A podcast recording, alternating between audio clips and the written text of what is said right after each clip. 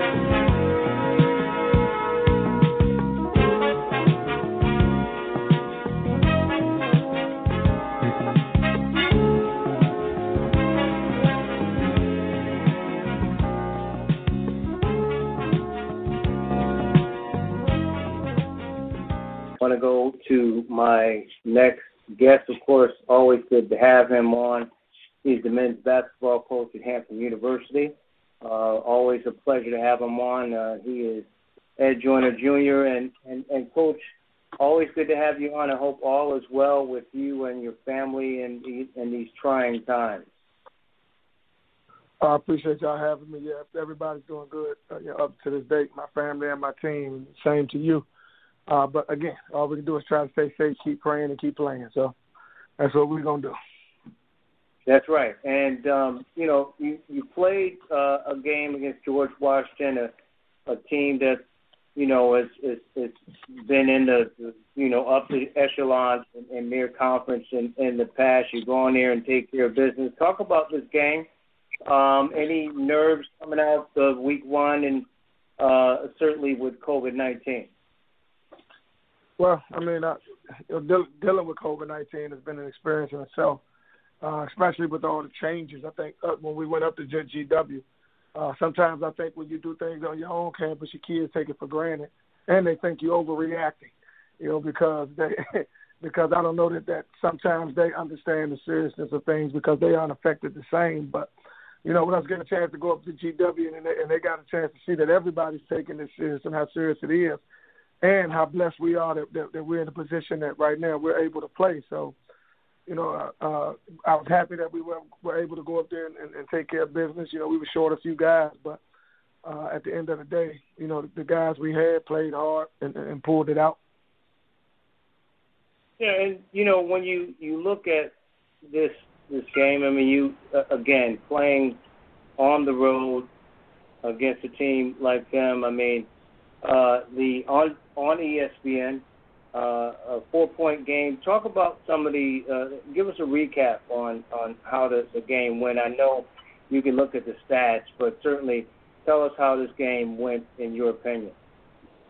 Well, I mean, if, if it was one of those, they play a, a, a unique style where they are aggressive, but I think they switched to much of a zone. I think what we uh, and played uh, you know pretty much 100% zone during that game, but uh, it was it was one of those games where it was our first time. Really, we we didn't have a chance to do a blue white scrimmage. Uh, we didn't have a chance to have any, so we had never seen any referees or anything up to that point. Uh, so at the beginning, we did, you know, come up to a slow start, and I think uh, different from a lot of teams that, uh, uh, but the teams that I've had maybe in the last year or two. You know, we have abundance of guys that can shoot the ball, man. I, uh, and so I think at the end of the day, they're a team that, that that likes to shoot and live and die by the three. We actually held them to two or three for 18, but we shot maybe 10, 10 or maybe a little bit more for 30 from the game. So, you know, I think I think that's what it came down to. We were able to get key stops when we needed them, uh, and, and we were able to make the three point ball. So. Uh, and, which gave us a little bit of a cushion, especially going in at halftime up 37-33. Uh, they came back as normal, uh, as any home team should, made a little bit of a run. We were able to handle that, and then we were able to knock down a few more threes to give us a cushion. So, and, and I think that's the way that the game ended. You know, how impressed were you? Let me rephrase. Were you more impressed that you held them to, I mean, point eighteen percent from the three point or more slightly disappointed that they shot the ball almost 47%? Uh, you know what? With, with I was more impressed that we were able to hold them three three for 18, and that we were able to keep our composure uh, and, and and and hold on and with a, a tight ball game at the end. You know, we got we got seven, eight, nine new guys. Uh, we lost four of our five starters. Uh, we only we only have one guy that, that really started for us for the entire year. You know, coming back and, and he only he averaged only one double digit score and he averaged ten. Uh, so this was a paint by numbers year for us, and uh, with with with us going virtual, and we really didn't get our students back till later than a lot of got people. Now that's not making an excuse. We didn't know how much time we had to jail and to get ourselves together before we played our first game. So I was really, you know, them shooting 47%. We went in there to take away the three, and we did because we felt like that was the strength of their game. They had three guys on their team that made 80 or more threes, and two of those three, two of those three made over 100 threes last year, and that was over 60% of their offense. So, um, of course, you, you know, when you when you when you you took away the three, we did give up, you know, some some opportunities inside or here or there where they could score, you know. But but two for three is not the way. I mean, getting twos and not threes is not the way that they want to play. So I was impressed, but for us for taking taking that out of the, out of their game plan, you know, and and then being able to to gel and and and, and come together as a team. You're just joining us. We're uh, talking with Coach Ed Joyner Jr.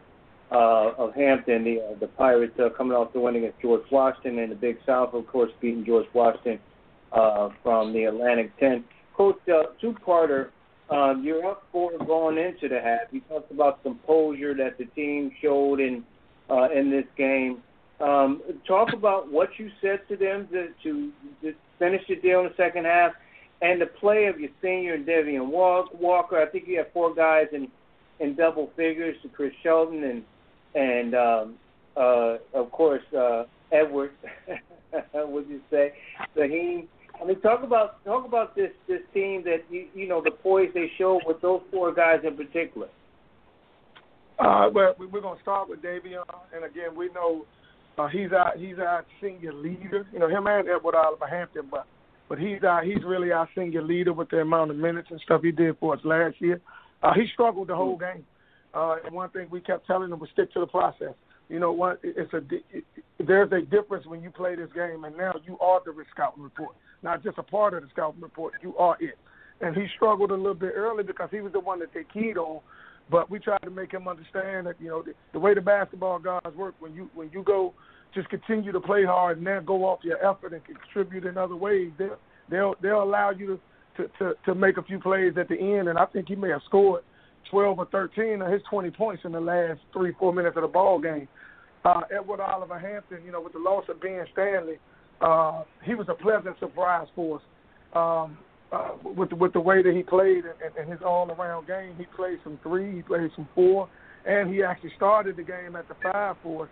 Uh, because we didn't have our transfer Deja Dickens for that one game, he'll be back for the game against Norfolk. But uh, he started at the five for us, and you know, we felt like he could be a problem. They were big, but we felt like they had slow feet, and he could be a problem for that. They're big, and he ended the game with 18 and 11. And then of course, Shyheim Anthony and uh, Chris Shelton just made shots for us when we were struggling early in the first half to to to to, to score a little bit, and I think coming off a little bit of butterflies and just the adrenaline of the game. I mean, they must have hit a point where they hit three, four threes apiece, you know, to, to calm us down and give us a little bit of a cushion. And then uh, another guy that we thought stood out was the uh, young man that started point guard for us, Russell Dean. Uh, he's a sophomore. He actually started about 10 games for us last year, but he ran the show. And uh, de- defensively, he, he did a good job containing Bishop and keeping him occupied, but also making sure all our shooters got the ball in spots that they can make shots.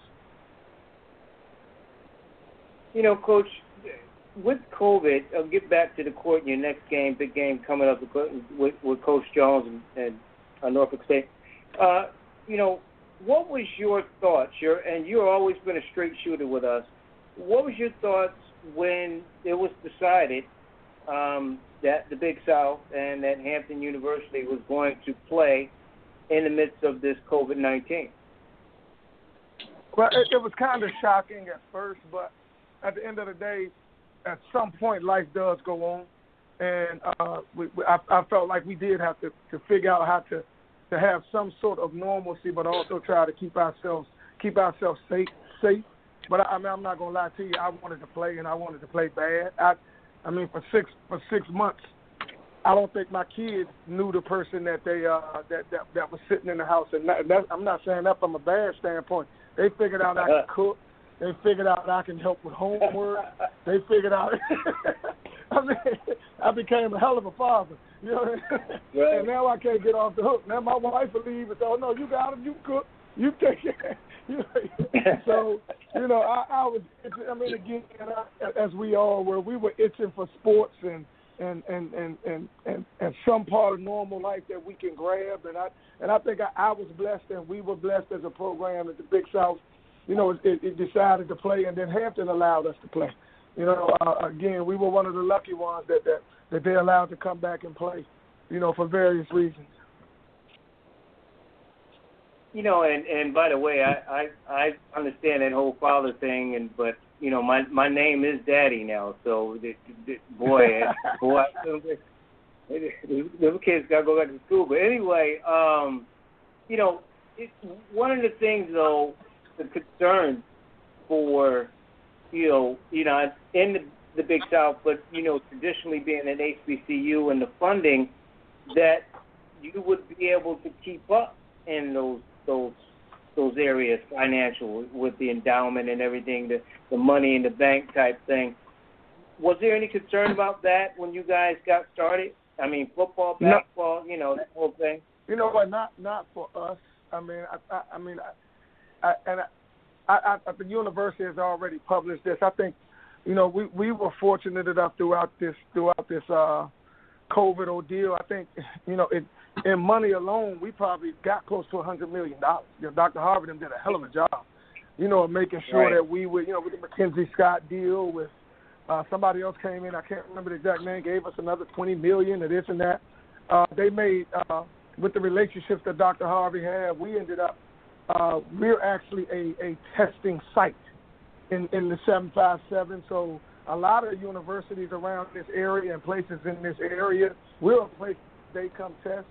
Uh, within that, we we got uh, I think over five thousand rapid tests, which which are at our disposal uh, as an athletic department. Part of that, we we, we test daily. It ain't, it's not a once every three and and three or four days or this and that. We take a test every morning before you walk into that gym, and you got uh and, and and so I think we've been blessed in a sense because of the relationships and the and some of the things that our university have that that yes, we were able to afford it, but we were also afforded some things to take away that financial burden with us too dealing with this COVID. So, so we're no different than in, when it comes to testing and trying to stay safe. Now, ultimately, it is on us as coaches and it is on us as student athletes to make sure that we're doing the right thing, more so than anything else, because just taking the test doesn't cure it, but or cure the problem. But uh, it's us being safe with our masks, we're doing things the right way also. But we've been blessed to to be put in a situation. And, and again, I, I I couldn't speak to Dr. Harvey enough because some of the things that that that we were afforded because of his relationships and all that that really a lot of that burden was taken off off of us, and we're we're able to move freely. Well, you know, Dr. Harvey is a visionary, as you know, um, and you are definitely fortunate and blessed to have, you know, him and his, um, of course, his uh, connections, as you mentioned, and and what he can do. I, the final question about this, before I kind of ask you about Norfolk, is the, you know, can you just kind of paint a picture of what it's been like before you actually hit the court, and then when you hit the court, the sacrifices, and then and listen, let's be clear, um, you know, we all want to be safe, so I'm not trying to make it out to be that you know what it is, but other than the fact that you guys are actually um, doing this, and and the struggles and the stress and the things that go into all of that. Well, I mean, I mean, first of all, it's different in the fact that you don't have fans. There are no other kids here at school. You know, our, our student athletes basically live in a bubble. You know, uh, again, we're blessed enough to have a, a set of apartments on campus that that are gated, this and that. But again, they, there's 24-hour surveillance around them to make sure that they're doing the right things and make sure that that that that, that they keep you know, at the end of the day, again, no different. Than, it is a little different, but in the same sense of the way the guys were in the NBA. You know, we're kind of living in our own bubble. We're from we're from our apartments to to the gym, back to the apartments, back to the gym. You know, so again, the, the normal life that they've been used to as a student athlete, and what some people would say, but they've been spoiled by, you know, that's totally changed. And I, it really hit me up at GW because that's again, we played a game with no fans so you know, I, I really wasn't used to that, and, and you know, as a coach, sometimes it gets t- tough on us. We we got to watch your mouth now because everybody in the gym is with you. So, so right. again, it's the, the sacrifices that that that we've had to make uh, uh, uh, just from the, some things of the normal day to day life of a student athlete and the daily checks and the, you got to get up in the morning and you got to go until you live safe and answer the questionnaires and you know, all the things you have to do now just for everybody to try to be as safe as possible, and not just for your student athletes. We don't want to put nobody in the community at risk neither, uh, and in the Hampton University community. So, you know, we we got to be we got to be as student athletes. I think they have to be way more aware than they've ever had to be in their lives of what they're doing in their surroundings. And you know, you already had a cancellation um, because of of COVID with, with William and Mary. Um, and is Norfolk still on? I know it's coming up on Monday. If not, is the game, as you know, still on? Uh, yeah, yeah. As of right now, up in Norfolk are still good, uh, and of course, it's still the battle, battle, battle of the Bay. So, you know, we're gonna go in there with the same excitement and, you know, hopes to win a ball game. But not only, again, as I was, our guys are actually in there practicing right now. You know, as I told them tonight, this thing is serious and it's real. Not only did we lose William and Mary, uh, we had a non D1 that we had scheduled who had a game tonight, and we are in a situation at, at the school that they were supposed to play tonight that we actually test the teams. You know, we do a rapid test when they when they come on campus to play before we play and they had three people test positive. So we just lost another game. So this, this thing is real. It, it, it's for real. Uh, final question for you. Uh, Keith is uh, going into Norfolk and getting a win. Of course, you, you don't even play home to the next ESPN game uh, three days later, hopefully. Actually, it's been canceled. Uh, but after that, uh, going to Lexington. But uh, the keys to uh, getting a victory uh, at Norfolk State, Coach Jones. Uh, I mean, first of all, again, he he's always he always has well disciplined squad, especially on the defensive end. So you got to make sure you you take care of the ball, and you got to make sure that you you're able to make tough shots or put yourself in situations where you know you can get on the break and get as many easy baskets as you can because uh, you know they're they're very well versed in half court defense, and he does a great job with that. But to be able to do what I just talked about, you also that brings me to the next key. You got to be able to rebound the ball. You know, they have good size, they have good length, and they've always been tough on the glass. So you got to limit them to one shot so that you can get yourself some easy opportunities. then you got to be able to handle the emotion of the game. You know, no no matter what, no matter what the records are, and I think right now we'll both be going into it where we'll be one and oh, zero. Both of us have some good victories and things like that, but handle the emotion of the game, and if you can do do that and understand it takes a hot head to win a cool game. I mean, it takes a cool head to win a hot game. Then after that, I like our chances if we're able to do that. And then, you know, we'll see where the chips fall. Well, Coach, uh, listen, uh, thanks for coming on. Best of luck in, in this trying new thing. And, and, and like I said, God bless you and your family and your, your team and their families. Be safe, uh, first and foremost. And we'll talk with you uh, very soon. Uh, thanks, brother. I appreciate that. And God bless you and, and your listeners and everybody around. And hey, stay safe. And, you know, we'll, we'll talk soon.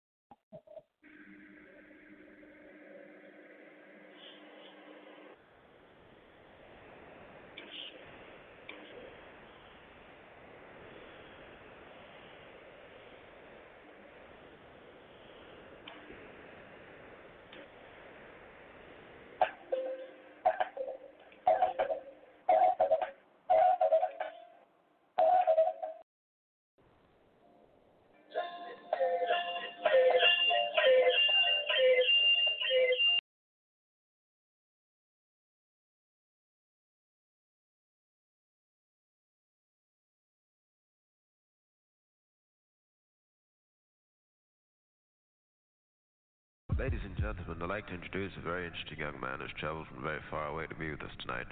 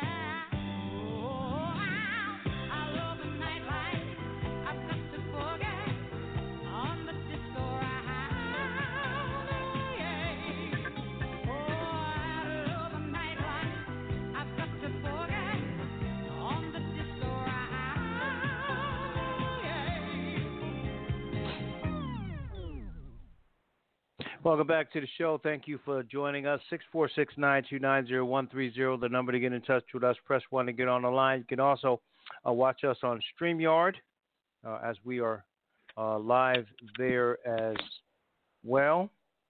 And we uh, come back and bring in our guests. It's always good to have him him as a uh, I guess uh, uh, uh, on on the on the broadcast, I'm getting a little feedback here. Make sure we get this correct here. Always good to have him on. He is the uh, uh, a writer for SportsAwakening.com and uh, of course other media outlets. He is the one and only Mike Patton. And, and Mike, if you give me one second here uh, All right. we will uh, get you get you straight. Always good to have you on, sir. Yes, sir. Always glad to be in be in place to be. Absolutely. Uh, I, I, it's a couple of games and a couple of situations that I wanted to talk about. You know, the, the, one of which when you look at um, the game with Cleveland and and Tennessee, right in your backyard.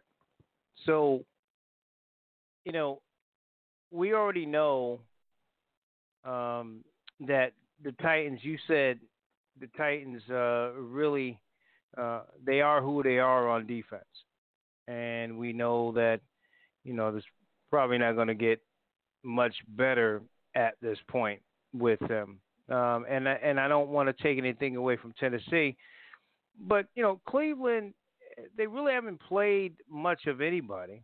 Um, their wins are, have been over some teams that they should have beat. Uh, and you know, if I'm if I'm a, a, a franchise E, if I own a team and I want a, a quarterback, I want the basics. Basically, take care of the ball, um, and be accurate. But I also want a guy who can win a game when we need him to win a game. Carson Wentz uh, obviously has been going through some growing pains, but you know, again, Tennessee's defense has been struggling all year. We know that. Um, you know, Derrick Henry didn't have the greatest game. And if you can run the ball like with Chubb and, and all those guys, and it, it opens up play action pass. Mike, you play football, you know how it works. So again, people want to jump on and off the bandwagon of Baker Mayfield. I'm still off. I don't think this guy will ever be Super Bowl get it done when we need you to, to, to drive down the field and make it happen type of quarterback. Now, if he's if you're saying that he's one of those guys that says, you know what, my defense is playing well. I got one of the best defensive pass rushers in the game, running the ball, two great running backs. I got great wide receivers that can get it done, tight ends, one of the best offensive lines in the game. I just don't need to screw it up. Then yeah, if that's what that's what he's designed to do, then that's fine. But let's not get overrated and overconfident in a guy because they still got to play the Ravens. They still got to play Pittsburgh again. The Giants are a lot better. They still got to play them. Giants have one of the top 10 defenses in the league. They get after you. So, what do you say about Baker Mayfield at this point, especially after this four touchdown game he had against uh, your Titans? I would say this: uh, he was pretty impressive.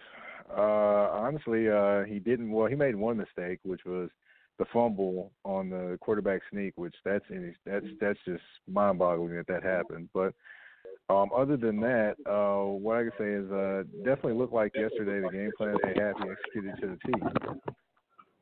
And what I can say about Baker Mayfield, he's he's up and down. When he has to, when the game's always on all on his shoulders, he's not that guy. But when he has a running game going, it makes him more dangerous. And if he can play like he did yesterday in terms of managing the game, making the plays when they're there instead of trying to make things out of nothing, then he'll be he'll be a solid uh, a solid asset for that team. he's not going to be a superstar quarterback, but he can be a quarterback that can get you there, provided he has a running game. So that would be my assessment of him. But that's my point. You just made, you just said what I essentially said the same thing. If they want a guy who can manage the game and don't make mistakes, um, then maybe some things will happen. But he's not. He'll never be. And I'm, I'm trying to find. I'm trying to find a quarterback that's not, you know, uh, a, a superstar. You know that, you know, just, just, you know, a Russell Wilson type thing. But a guy who can, okay, every now and then, you, we need that drive to get it done, to get us deep. I, I don't see that with him. I see him Yeah. managing a game and not making mistakes. If they don't make mistakes, they can have some success. He has to he has to mature into that part that guy. To be honest, he has to mature into that guy. He hasn't matured into that guy, and you know we we we don't know if he's going to ever mature into that guy. So that's the thing. We don't know any of those things at this point. So that's that's the issue uh, with uh, Baker Mayfield at this point. Of course, you know time's running out. He's going to probably be the quarterback there next year. Uh, you know, unless somebody you know uh, comes up and is available that they really want but they're gonna more than likely pick up his option and he'll be the quarterback next year as well. So, you know, to me, I mean, he's done a better job this year because he's been set up for more success than he was in the previous regimes. Because Kevin Stefanski, you, you got to give him credit for scheming Oh, yeah. and putting him in a great position. So that's where I would say he's been better in put, putting better positions to succeed. He's not the guy that has to carry the entire offense, which which is basically there's not there's not a lot of quarterbacks in the NFL that can just jump out there and do that anyway right now. But he he definitely is not a guy that can just jump out there and carry a whole offense at this point in his career. No, he's not that guy, and you're not for sure if he can carry you on that one drive either. It could be one game he could, one game he couldn't. You know, of course he showed something against Jacksonville, but it is Jacksonville, so I can't necessarily say hey he's there. But he's done it to back to back games. It showed well, so. I'll give him that much, but you know, hey, we could be seeing him maturing. We could be just seeing him play well against bad defenses too. And, and that's the question. That that's the question. That's and, the hundred million dollar question. And I'm I'm with you on Kevin Stefanski. I mean, I think he is done. He he should be closer to year. Here, him or um, you know, Matt LaFleur or someone. I mean, they They've done a really good job. Um, the, with that Tennessee team again, it, it, listen, we give them a lot of credit with Tannehill and doing what he's doing, and and you know you have uh, King Henry, but they cut the shore defense up. I mean, you can't be down, you know, uh, what was it, 38 to 17 or whatever, the uh, 28 oh, 38 to whatever. 7. And have to like uh, you can't yes. do that and expect you can go deep into the playoffs. So, is there anything they can do defensively, schematically, to make this a little bit better, or they just it is what it is. They're gonna go as far as they can. Well, I talked to a couple uh Titans fans, and I did actually notice a couple things as well in talking to a few fans and a few people that actually you know pay attention to the team. The thing I noticed is um basically they're playing people not in the positions to succeed. And that goes on the defensive coordinator who is Mike Vrabel. So uh, you know, to me, if you're looking at it, if we just give you a prime example, uh, Kevin Byard's not having the greatest year as he had last year. One of the reasons why is they're putting him more in man-to-man coverage. Kevin Byard has never really been a man-to-man coverage guy. He has I was gonna always say- been a a center fielder, a a basically he's been a center fielder in your secondary. That's what he has always been. And what ends up now is they've got him in this crazy this position to now just be is basically just be this guy that you know tries to cover people, and that's not what he does. He's a center fielder that covers up mistakes. He's not the guy that covers somebody man. And they've got the crazy part is they've got Kenny Vaccaro playing something else too. And I'm like, okay, Kenny Vaccaro is better cover guy than than um than Byard is. So why not put him in a position to succeed, let Vaccaro cover, put Kevin Byard back there in the center fielder position, and you're you're a little bit better in that position in in in the secondary. But uh, for some reason, he's got it in his mind that Kevin Byard is going to be a cover a cover safety, and that's not who he is. He's just not putting him in a position to succeed, and that's not that's not that's not really fair to him, and that's not really a good uh, what a good defensive coordinator does, playing to the strengths of teams. He's not doing that. Just joining us, we're talking with Mike Patton here on the Boston News Radio Show on the Boston News Radio Network and uh, WCOM uh, FM uh, in Carrboro and Chapel Hill. Mike, uh, you mentioned defensive coordinators and putting guys in positions to make plays. Never been a Gregg Williams guy. You can't just blitz your way all the time. You can't because you're gonna live and die by it. Now, I I get the the people who want to say, look, you know, he called a zero blitz, which means you know, understand means that's an all-out blitz. You got three guys in the cover, maybe one safety, two corners, like it was with this Jets game against the Raiders. Um, and then your dog, your linebacker, got to make a play. He either got to make a play or he's got to change the play. He got to go, no, we're gonna we're gonna zone it out. But I don't care what you're normally to do. You don't. You don't. Five seconds. They the Raiders just got past them the previous play, and they were playing zone. They weren't even playing man on that with a blitz. They were zoning it out, and they still got past. Agholor got past the the, the defense and the safety. The, the previous play, Carr just missed them, and you come back with the same thing. Um, it, is that Williams being Williams or do you buy into any of the conspiracy that the Jaguars only got one win, the Jets have none, and the Jets want to make sure they have that first pick in the draft? Uh, I think it's a little of both. Gregg Williams being Gregg Williams. I've actually met Gregg Williams before. I actually I went to high school with his son for a year, so I've actually talked to him and met him and gone over a few things with him. And yeah, that is Gregg Williams, definitely uh, with uh, what he did there. But however, there is uh, other aspects of that you definitely have to think of and wonder: Are they just going ahead and blowing this season away? so, you know, that's just. Uh, I mean, honestly, it, it kind of kind of makes you scratch your head to think, why would they even all out blitz? I've never seen anybody do that before. So that's a that's a first thing that I've never seen happen before. It, Right, because you know, Mike, you could get pressure on that last play in a lot of different ways. You don't have to go zero. You can you can you do a lot of different things. And again, the the, the, the linebacker didn't blast Carr. He couldn't get to him, I guess. Um, and that's what it's also designed to do, to come up the middle and, and hit that quarterback. That didn't happen. But it just didn't make any sense other than the fact that, you know, really the two things I, I would hope that he's just being who he is and being arrogant about it. Like, okay, I'm gonna if we're gonna lose, we're gonna lose the way I wanted to do. Um, but it just it, it, are they just the most dis- dysfunctional uh, team, not just in football, but in all the sports right, right right now, in your opinion? Uh, yes, they are probably the most dysfunctional team in the NFL. I just I don't understand what is going on with this team. I just don't get it. Ownership's bad. Coach is bad. I don't even know how coach got hired. The coach gets the GM fired, which I've never seen that happen. Um, I mean, it's just a lot going on. And then you have a player after the game, after the, this past game, the safety, uh, I think his last, I think his name's Marcus Maye. He actually calls out the defensive coordinator before after the game saying, "What are you doing? What call was that?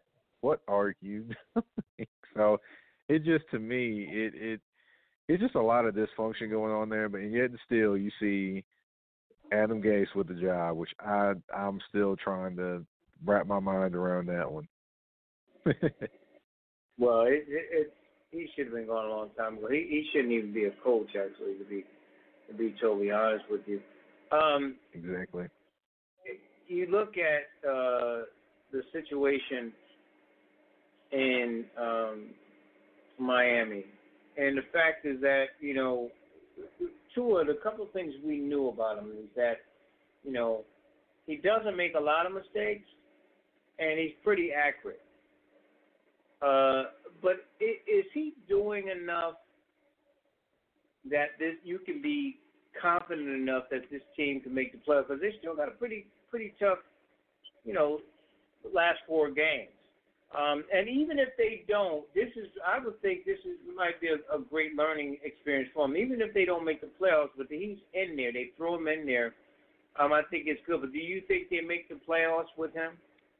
What which team is that? I didn't catch which team you said. Uh, Miami with Tua. Miami. Hmm. Uh, I think they have a very good chance to make the playoffs. They just sputtering a little bit offensively right now. Uh, of course, you can get away with that against the team they played yesterday, but they need to kind of clear that up. Once they clear that up, then I, I can say, okay, they have a really good chance. I give them a 50-50 chance of making the playoffs. But other teams are definitely hard charging at this point. Do they have a shot to win the division? Uh, depends on the night. If, if the 49ers beat the Bills, then they definitely have a shot to win the division. Yeah, I, I'm not sold on the Bear, Bills only because their defense is not the same. Um, nope. And, uh, and um, and it, it's a situation where they they need to shore that up. We'll we'll see. Um, I looked at Arizona. Everybody's down on Murray and his and and his play, but you playing with a bad shoulder. Again, you play the game.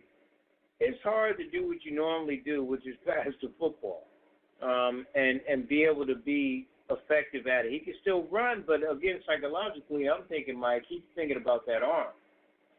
Um, right. Is, is Arizona where you thought they would be um, this year with this this quarterback? Honestly, I didn't think they would be in a position to, to compete for the playoffs just quite yet. I was concerned more about their defense than I was their offense. But they're doing a little better than what uh what many thought they would do. Uh, however, they, with the uh, raised expectations, they're expected to do more. And uh, yesterday, they got a little taste of uh, well, the, uh, Hopkins got a little taste of uh, Jalen Ramsey, who guarded him on 34 of 40 of his snaps, and he only held he held him to 39 yards receiving. So when that happened, that offense shut down because Hopkins couldn't get open. So I think yesterday was more of a a showing of the Rams defense uh, and Jalen Ramsey doing what he does best, as opposed to Kyler Murray not doing what he does best. Which you know I think he was trying to get Hopkins the ball, and I think that kind of I think that kind of messed with a lot of things as well. I think next game they'll have a little easier go about it, and they'll be able to you know make some things happen then. Over with Mike Patton here on the Boston News Radio Show. Uh, uh, uh, Mike, when you look at a team um, that you know, like Seattle, I can't figure them out, and I really think that something's not right with um, Russell. He, he's just not playing right. And I don't. I know. I, I think their offensive line is, is is a little overrated. I don't think they're physical enough. Uh, they they they got some issues there. Um, but but he just doesn't seem like Russell. What's what's the deal with Seattle? And how much credit do you give uh, Joe Judge and this this this Giants team the way they're playing? Like I said, the defense is top ten. They win without their starting quarterback with Colt McCoy as the backup, and they win. They go in Seattle, albeit no fans there, um, and they're playing pretty good football in the last four or five weeks. I would say I, I'm a little worried about Russell. Uh, he hasn't necessarily been the same guy. He's kind of it's almost like he's waiting to see if something breaks too much now instead of actually getting rid of the football. I, you know, I, right. while I love those plays where he runs around and things like that, it just seems like he's holding on to it too much at this point. I don't think anything injury is wrong. I just think that that's the thing, quicker decisions. And instead of uh, making the quicker decisions, he's almost he's trying to. It's almost in some senses he's trying to make the home run play instead of making the the easy play, and then the home run play comes from that. So that's what I think is the biggest issue. Their offensive line has always been pretty questionable. I mean, anytime you're you're you're uh, converting uh, offensive uh, offensive linemen out of basketball players defensive linemen, your offensive line is not going to be very great anyway. So you know they haven't really ran the football well they, this year, which is the difference. Um, so that that that's the difference. But I wouldn't say their offensive line is overrated because they've never really been graded great to me, in my opinion. They've never been great in my opinion anyway. Uh, as far as the defense of the Giants. I, I'm very impressed. Uh, Leonard Williams has really revived his career after being traded from the Jets to the Giants, and they're just they're just getting it done. They don't have necessarily the depth or wealth of talent. Uh, they they do have a guy named Logan Ryan that plays for them, that plays for Tennessee Titans, that's playing safety instead of cornerback this year, which is a right. change for him and they're just getting it done. And I and I, am you know it's it's it's pretty you know it, it it's not it's not pretty football, but it's just they're just finding ways to win. And in that bad division of the NFC East, they may pull themselves out of there and win the division championship, which would be pretty incredible and something that nobody expected to see, especially with the losses of Saquon Barkley and and other guys this year. Yeah, I don't think they run away with it, but I do think, you know, with the Eagles, with their issues, we already talked about. We don't have to go to Carson Wentz and everything. The Eagles and their issues. Um, Dallas being Dallas, um, you know, Washington is pretty solid, but I, I just think the Giants are a little more, uh, if you want to go balanced, if you will, a little bit more balanced than the Washington, so they will probably um, I'll, win that. Washington, Washington's giving a little giving a little trouble to your boys tonight. It's fourteen ten. Right at the time, time of the broadcast, you're right, and I, I was pretty disappointed that you can't get it in the local. You had to have the Fox Regional to, to to get it because of the blockouts and all the different things. They're going, you know, it's another a Monday night football game, so that takes precedent on it. But um, let let me ask you this final football question, at least. Who's been more impressive, uh, Belichick and the Patriots, where they are? I mean, Cam's got no weapons.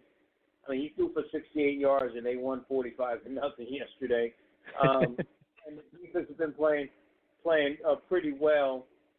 Or the Saints, because the second year in a row, this coach had a backup because Drew Brees got hurt, and they're undefeated. They're making uh, uh, this kid look like he can be, you know, he could drop back and, and throw the ball. I mean, you know, it was 232 yards or whatever, but he two touchdowns, no one, no turnovers. He he knew to go to Michael Thomas. Who's been more impressive this year thus far? I would say the Saints. The Saints have because uh, nobody talks about their defense. The Saints' defense is really, really good. Janoris Jenkins has yeah. revived his career as a cornerback down there, so now they got two good corners in Lattimore and Janoris Jenkins. Uh, you've got Demario Davis, who nobody talks about is one of the most underrated defensive. Uh, excuse me, the most underrated linebackers in the NFL, and their defensive line is getting after the quarterback without having to blitz anybody. You know, so their uh, their defense has been even more impressive, along with the way that they're trying to use Taysom Hill. Which, uh, by the way, I'm still not sold on him being a starting quarterback in the NFL full time. No, I'm still not sold on that. But definitely for as a stopgap, he's making some things happen, and I'm definitely uh, more impressed with that team and what they're doing. Final NBA question. We'll talk more NBA down the road as if the, you know they get ready for camp and everything else. But I have to ask you about the the uh, Wizards um, Rockets trade. Uh, so twofold. Who got the better of it? Um, and is is John Wall coming to Houston enough to keep James Harden wanting to stay there? Well, first question, uh, whoever got the best of this deal, I would say the the Washington Wizards probably did because now you've got a guy that actually can stay on the court and do things, even though you know some decisions you make you scratch your head. Uh, but he he can actually be on the court to actually make those decisions as opposed to Wall, which is his injuries have have you know pretty much decimated a lot of some of his career. So that's an issue. If John Wall can actually stay healthy and be some of the John Wall in the past, then that might swing the pendulum some way or another. However, uh, I, think that uh, Westbrook playing under his old coach is going to bring a little bit more intensity to the Washington Wizards, which they need because they played a lot lax to me at times, especially on the defensive end. And you know, from what I'm hearing, he's ratcheted up the intensity of that entire team, which is what they needed. So I think the Wizards got the better of that deal. I think the Wizards will have a very good chance to make the playoffs with Russell Westbrook, actually.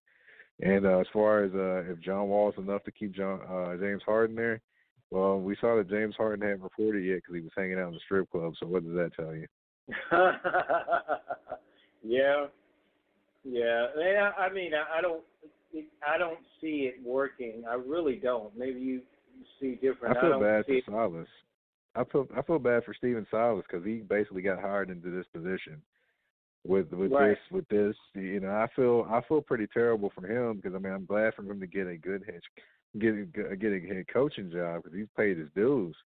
But the thing I hated is he got hired into this position.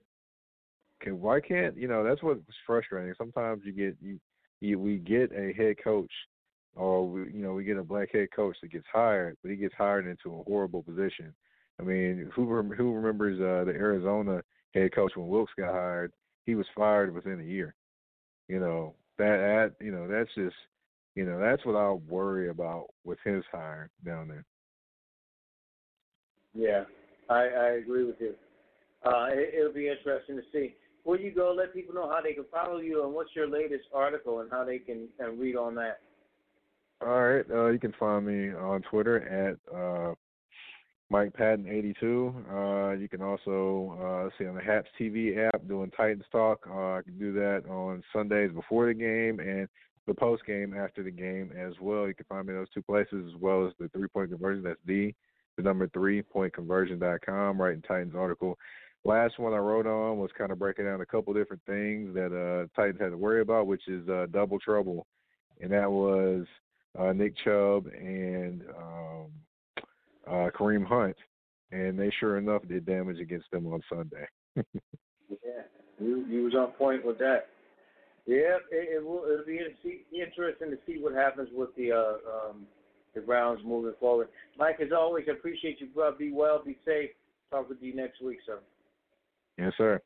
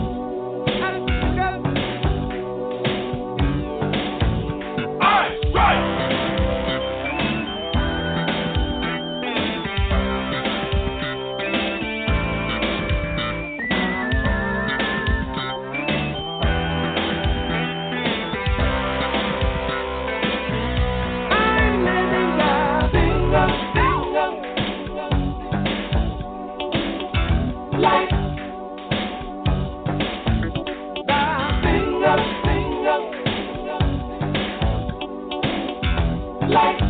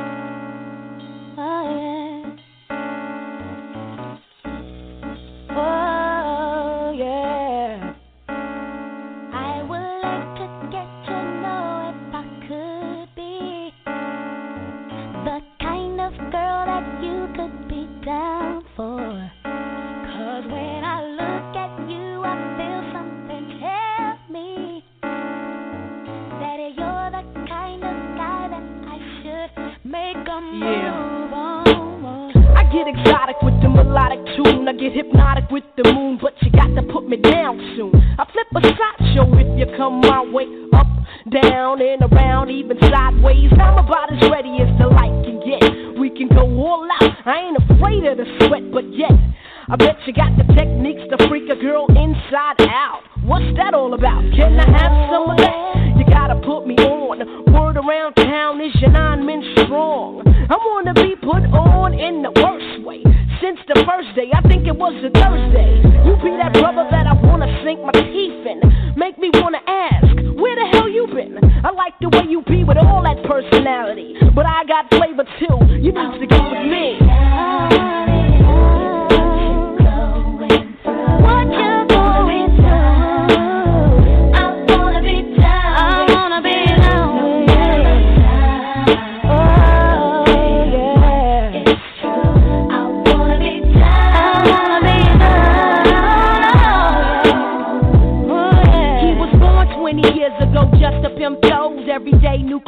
At the cut, coupe pose. On three, got the heat, so bluffing. Slanging fatty, because it's more than 20 ducats. Drunk it, kinda rich, now his pockets looking straight. Slam the D's on the benzo, pancake by the gate. Mom's looking straight with her half, she got great. Lounging in her new home, that's about to stay. I'll be your core mail, won't tell. You can get it even though you got chicks all up on it. Don't matter, cause brother, you fly. I can't lie. I've been macking daddy from the corner of my eye. Now, baby, bring it on. Don't be frontin' on your baby boo. All I wanna know is what's up with you. How can I get with you? Seems like you got a hold on me. and must be voodoo, cause baby, I want you.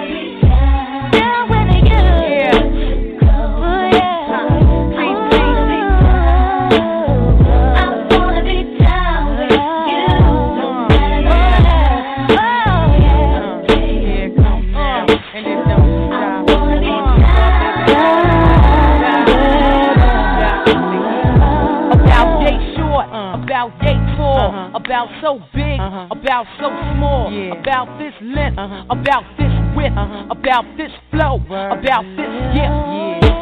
Instinctly and me right up your alleyway. Skip the moet, let's chill with some Alizé. Enough stressing all day. Let me massage your mind as my mental starts to play.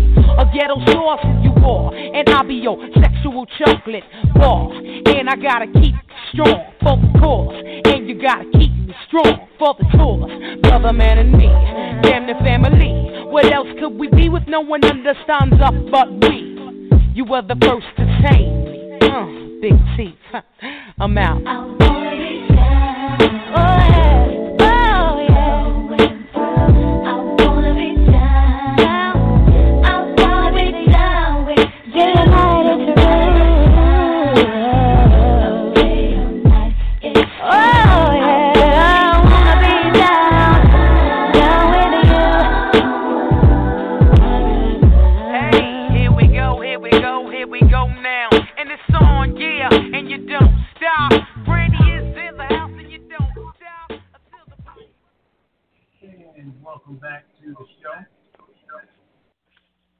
Joining us here on the uh, uh, Batchelor News radio show on the Batchelor News Radio Network. I want to go to my good friend, longtime friend, and, and co-host and colleague on the line uh, from BASN Newsroom, Tony T. Mac McQueen. And Mac, I hope all is well with you, sir.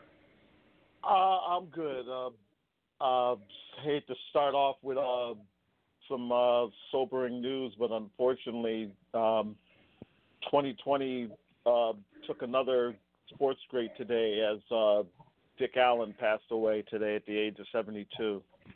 Wow. Yeah, and it, you know, it's been a lot of it's been a lot of baseball folks. Yes. Um, and I mean, it, it just we take the floor. Talk about Dick Allen. Talk about um, his career. Some a little bit controversy here and there, but but talk about him. Well, this is a guy that should have been in the Hall of Fame a long, long, long time ago. Uh, there's that, you know, a fr- uh, actually a friend of mine, Mark Carfagno, over the last 10, 15 years has been really, really, really pushing.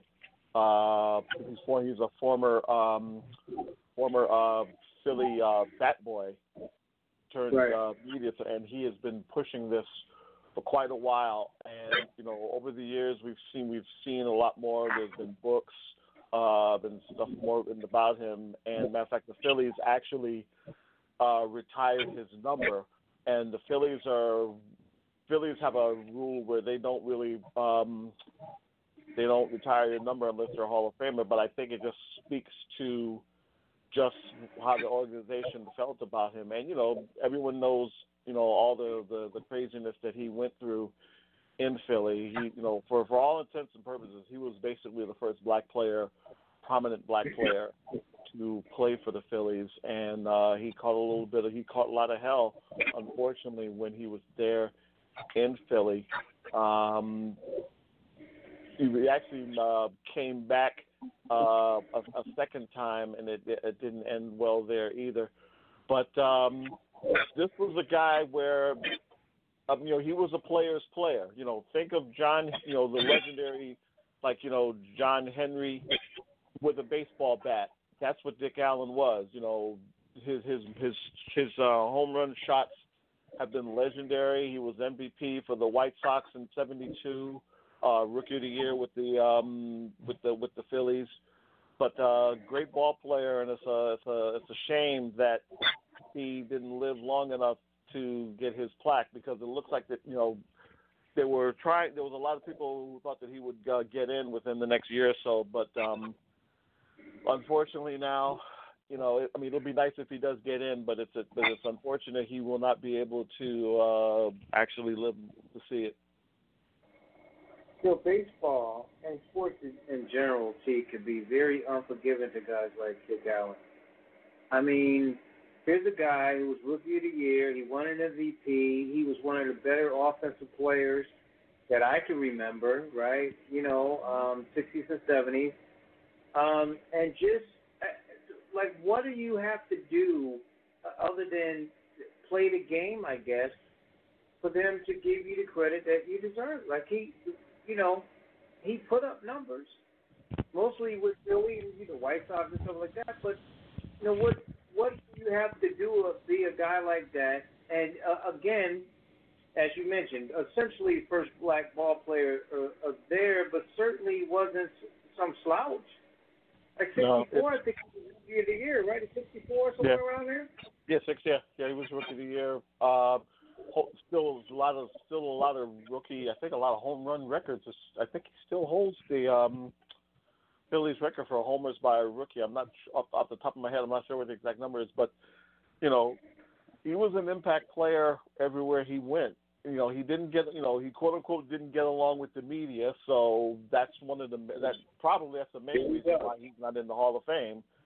And but see again over as I've gotten older over the years, you know, Hall of Fames and MVP awards and whatever, when you realize the the, the, the politics that are involved in this, it it, it, it, it, it it takes away from what its real impact are because for the for, because for the many folks who are in there and are deserving, there's another group uh, that that's even more deserving. I, I've always said, especially it's it's hard to say which Hall of Fame is is is is the most uh, you know trying because I've always felt with all the four majors, you know, football, baseball, basketball, and hockey, for all the players that are in, there's probably at least five to six players in each previous decade who deserve to be in as well. And, and Dick Allen is clearly, you know, one of those few. You know, you can go on and on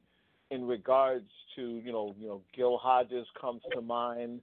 Um, but you know, Lee Smith finally got in this past year. I thought he should have gotten in a, a, lot sooner.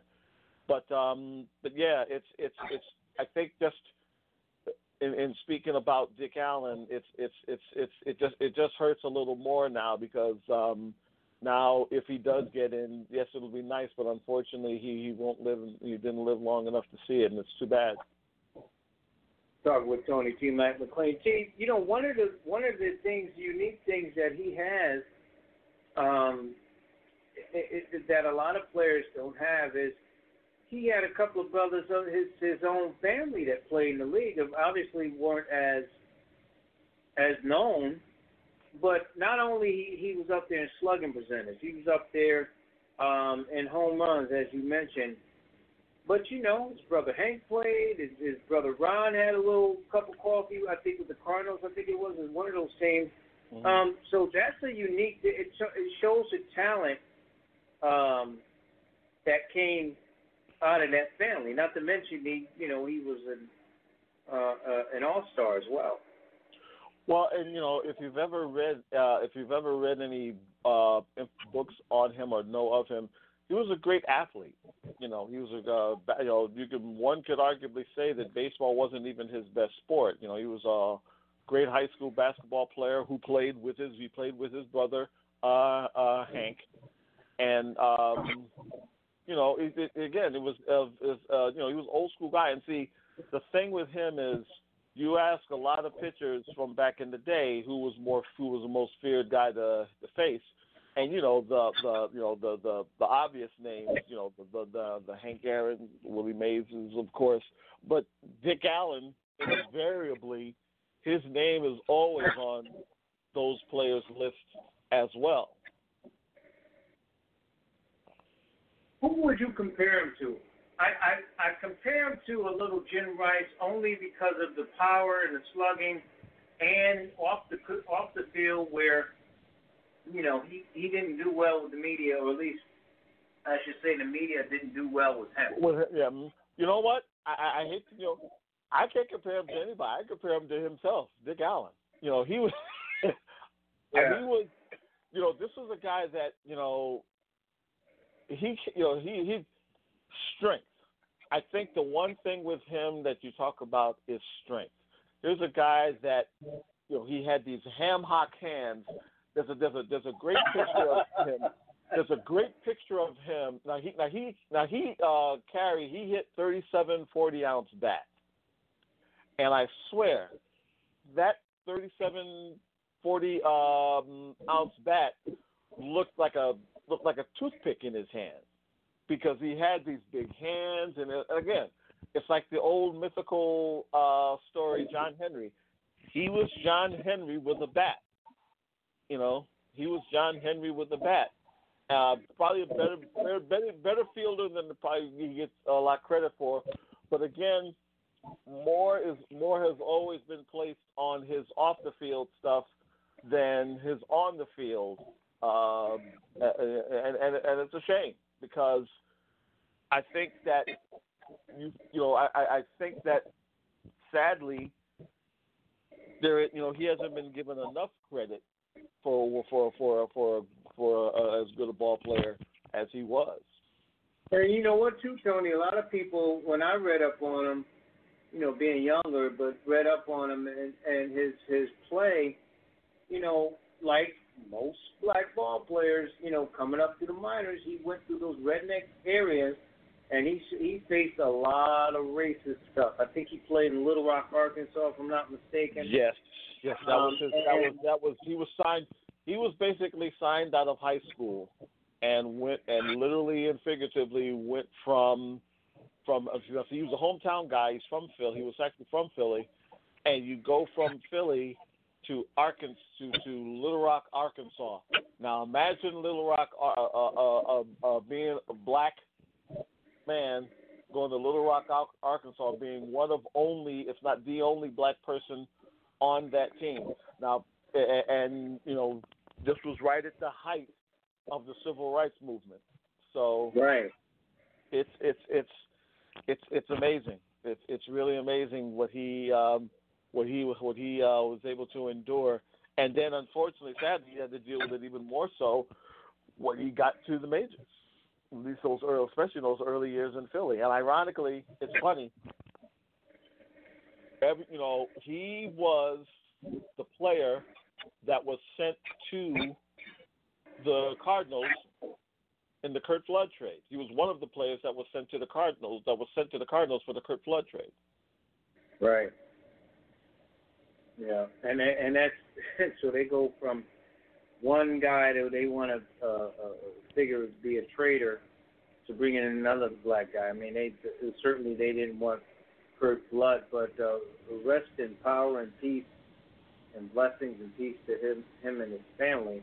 Uh, certainly, uh, they you know they lose a guy like that. Uh, Let's stay on baseball though, uh, Steve. Talk with Tony T. Mac McLean here, BASN Newsroom, and look at um, the, the Hall of Fame uh, this year. And you got guys. I, I think, if I'm not mistaken, Derek Jeter was uh, is unanimous, right? Like he would be the one guy. Larry Walker. Um, assess who you think deserves to, to be in, and will we see that um, that Mariano Ri- Rivera type uh, uh, situation? Um, it's it's you know it's very very hard to say because even when you even when it did happen, no one really saw that one coming, to to a certain extent. Again, it's not that Rivera did not deserve it, but you know he probably was the one guy that you. I'm going to say the one guy, but he probably wasn't the person that you thought would have gotten, uh, you know, a a hundred percent. Uh, you know, Griff, you know, Griffey had like 98 uh, percent. Tom Seaver had 97. Um, others of you know, I guess um, I believe Jeter. Uh, he- I think he got like uh, you you would know. Yeah. Was 99, so yeah, four Yeah, around there. yeah. so Basically, like two, you know, two writers didn't put him on on on the ballot. But see, again, it just again, it just speaks to the silliness of the voting, where, because see, again, the old adage is, well, if we put him down uh, 100%, that's like saying he's the greatest player in the history of baseball, and it's not. It's such a, it's, It's such a, it's such an asinine argument. It's basically saying for this year he was the most obvious choice. That's all. Right. It's not now. Now, now again, is Mariano Rivera the greatest reliever of all time? Debatable. We could go back. We could, we could go back and forth. My problem, the biggest problem I so much had with it was that it's not even so much a problem. It's it's the protocol. Why does somebody like say, you know, why Eckersley and others got in before Lee Smith? Without, you know, my thing has always been, you have to put in the folks who paved the way, and Lee Smith was the guy that paved the way for Dennis Eckersley, for John Smoltz, for for Mariano Rivera. You know, him and Bruce Sutter and Hoyt Wilhelm and Goose Gossage and uh, uh, Rollie Fingers. Those guys, you know, those guys, you know, for the most part, they were in before the modern day guys. But for some reason, Lee Smith, they they they they made him wait. And again, now I don't remember Lee Smith having a bad relationship with the media, but I, I think somewhere along the lines when when the analytics folks came along, he got lost in the shuffle. And see, that's going to be the problem for a lot of these players from back in the day, and even the players of now, is because they're going to tell you more why they shouldn't get in as opposed to why they should get in. Yeah. What's the um just to remind myself even, but the uh, the audience, what's the the percentage they have to get to get in? I forgot. Seventy-five percent of the vote. Seventy-five percent of the vote, and um, I mean, I think the reason why I asked that is because when I went and looked, see, not to cut you off, but did should uh, Curt Schilling had fallen short? We knew Clemens and Bonds they gonna give a, a problem with. I thought Omar Vizquel was one of the best shortstops in the game of his era. He Mhm. fell short, but for some of those guys, you look at, um, uh, you know, some of these guys, Gary Sheffield, he had a, you know, he spoke out. Maybe he doesn't get as many percentages that he he deserves. Manny, of course, with all that. You mentioned Jeff Kent and guys like that. Sammy Sosa, Andy Pettitte didn't get a lot uh, this year. But for some of those guys, did they should they have fallen short, like a Curt Schilling, uh, to of those numbers to get in? And why him? I mean, I you know he's beloved and the bloody sock and all this other crazy stuff. Uh, me per me personally, must see. I would, you know, let's put it this way. Again, I go back to uh, the pecking order. Dave Stewart has to get in first before Curt Schilling, as far as I'm concerned. Right, I agree. That that's that's that's that's the way I look at it. Uh, Jeff Kent, I'm very surprised Jeff Kent isn't in. But see again, not a media darling, and see that that that excuse becomes just so old and after. See, this is what hurts baseball the most. The, these these these dumb ass unofficial rules.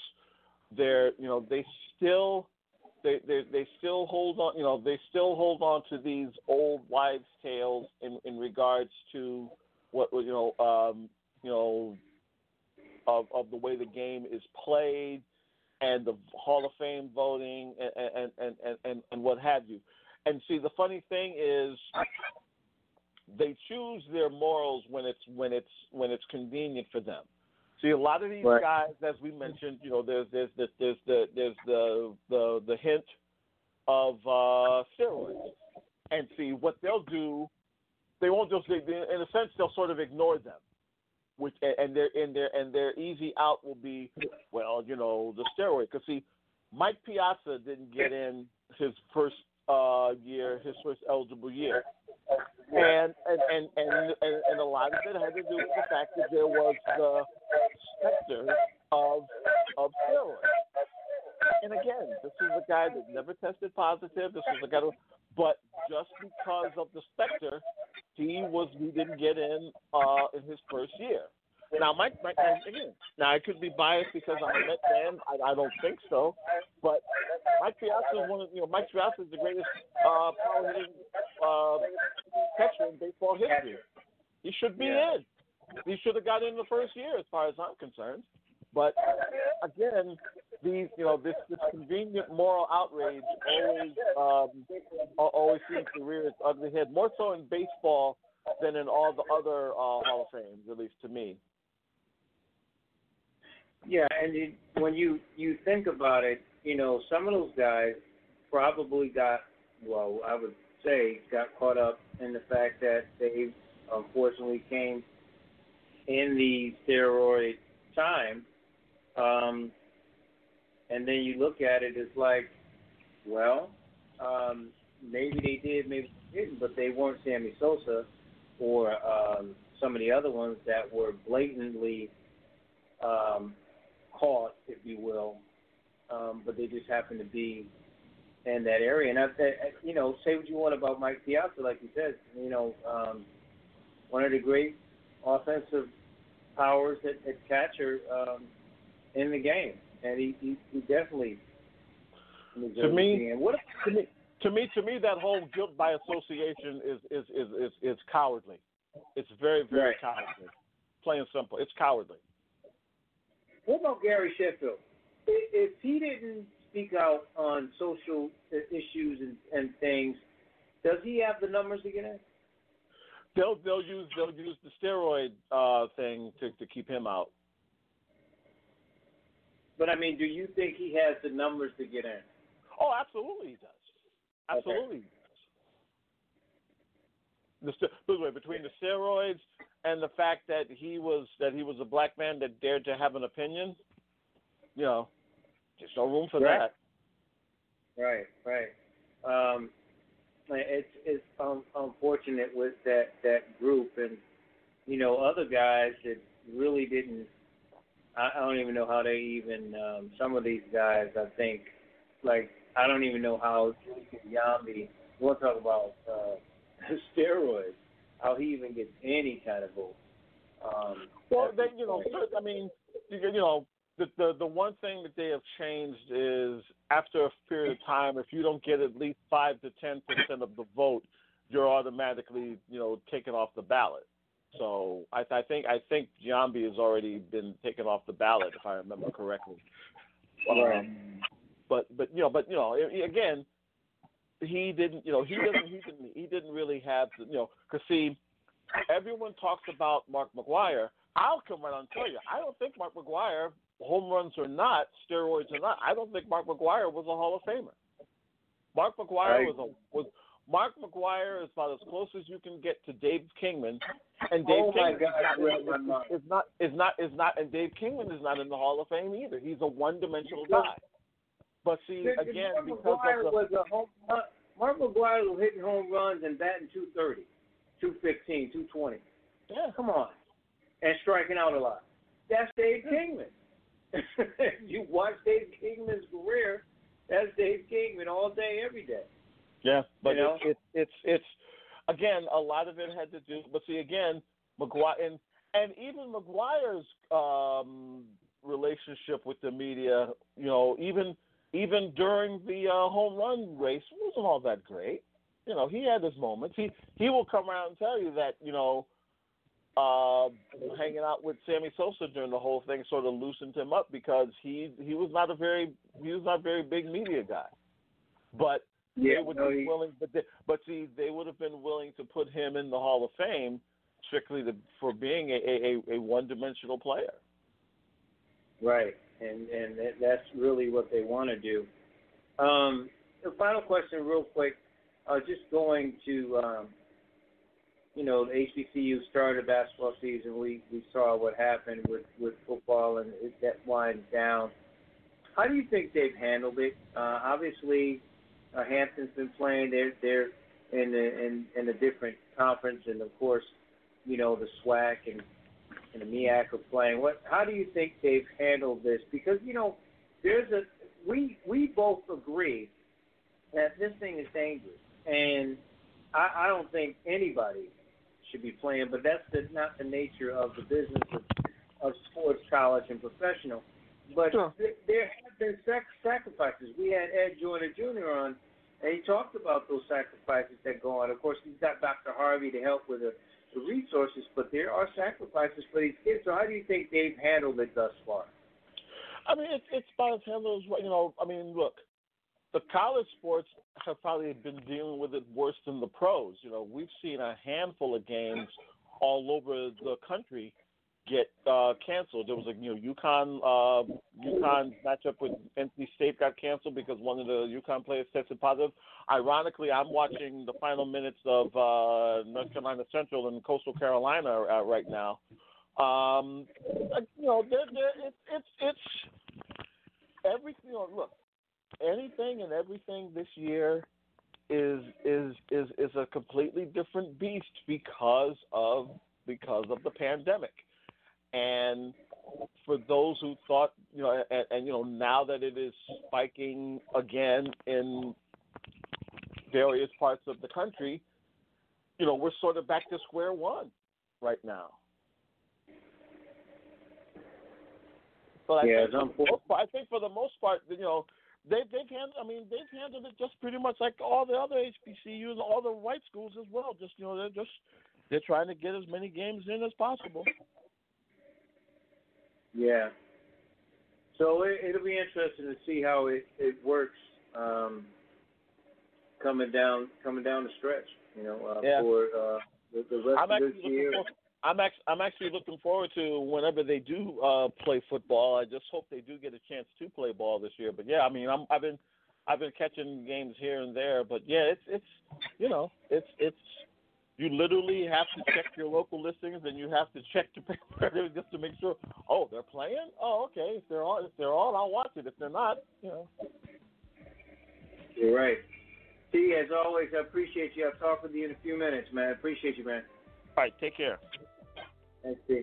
Only T. Mac McLean. He's the editor uh, of uh, Black Athlete uh, Sports Newsroom, BASN Newsroom. If you missed any part of the broadcast, make sure you go to our website, thebastardnewsradionetwork.com, thebastardnewsradionetwork.com.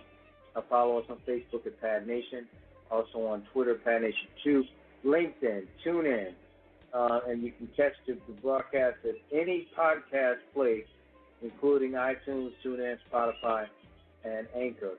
Uh, enjoy the rest of your time. We will talk with you soon on the Batchelor News Radio Show on the Batchelor News Radio Network, WCON, and uh, Chapel Hill and Carver.